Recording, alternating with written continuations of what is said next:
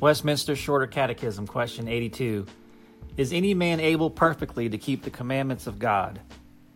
No mere man since the fall is able in this life perfectly to keep the commandments of God, but doth daily break them in thought, word, and deed. Scriptures are 1 Kings 8:46. If they sinned against thee, for there is no man that sinneth not, and thou be angry with them and deliver them to the enemy, so that they carry away carry them away captives unto the land of the enemy far or near. Ecclesiastes 7:20 For there is not a just man upon the earth that doeth good and sinneth not.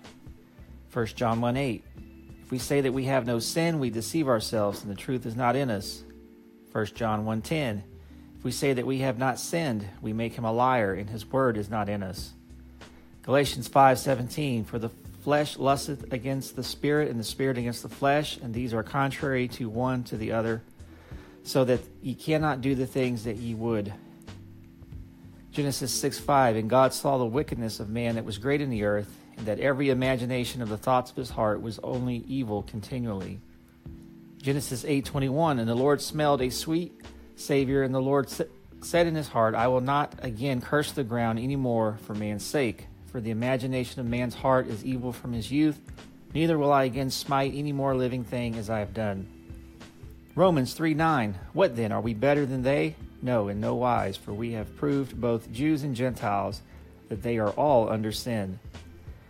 James 3 8. The tongue can tame, uh, the tongue can no man tame.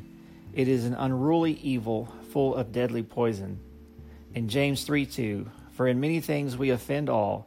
If any man offend not in word, the same is a perfect man, and able also to bridle the whole body. This concludes the reading of Westminster Shorter Catechism, question 82, brought to you by the Christ.com.